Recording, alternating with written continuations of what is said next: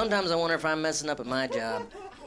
Not the stand up stuff. I'm talking more in a bigger sense. Like every day I look at the news, I see some article about some actor, celebrity selling selling some company for hundreds of millions of dollars that has nothing to do with what they do. I, I'm not getting involved in any of this. I don't have a beverage, no skincare line. Skincare, I could easily get into that. I'm Indian, I'm gonna have good skin. I could easily trick the whites. Just, oh, it's a coconut oil from my great grandmother's village, and I've been how I maintain this youthful Indian glow.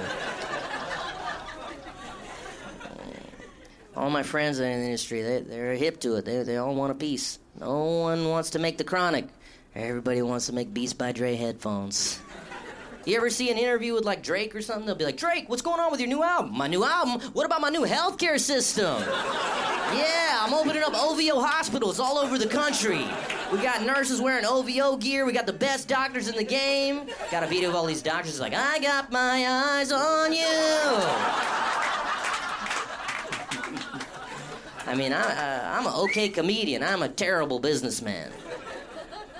I'm up here for free right now. Kevin Hart would never be up here for free, okay? If Kevin were up here right now, it would be like live streaming to his new lawnmower or something, you know? like, yeah, man, I partnered up with my friends over at John Deere, and every time you mow your grass, a hologram of me pops up, and I'm doing my new stand-up special. It's called Kevin Hart. Man, this is crazy. I'm doing stand-up while you mow your grass.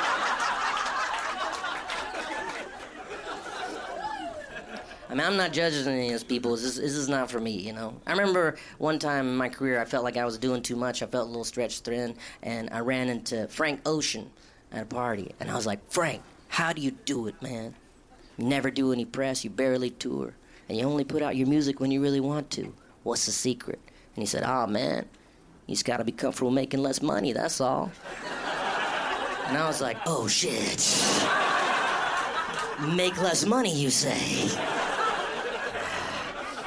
Never thought about that. but I did. And I still do. You, know? you see me, I don't do a lot of stuff. I just do the stuff I really care about, you know? And Frank. Frank started a jewelry line, so I don't know. Guess he changed his mind.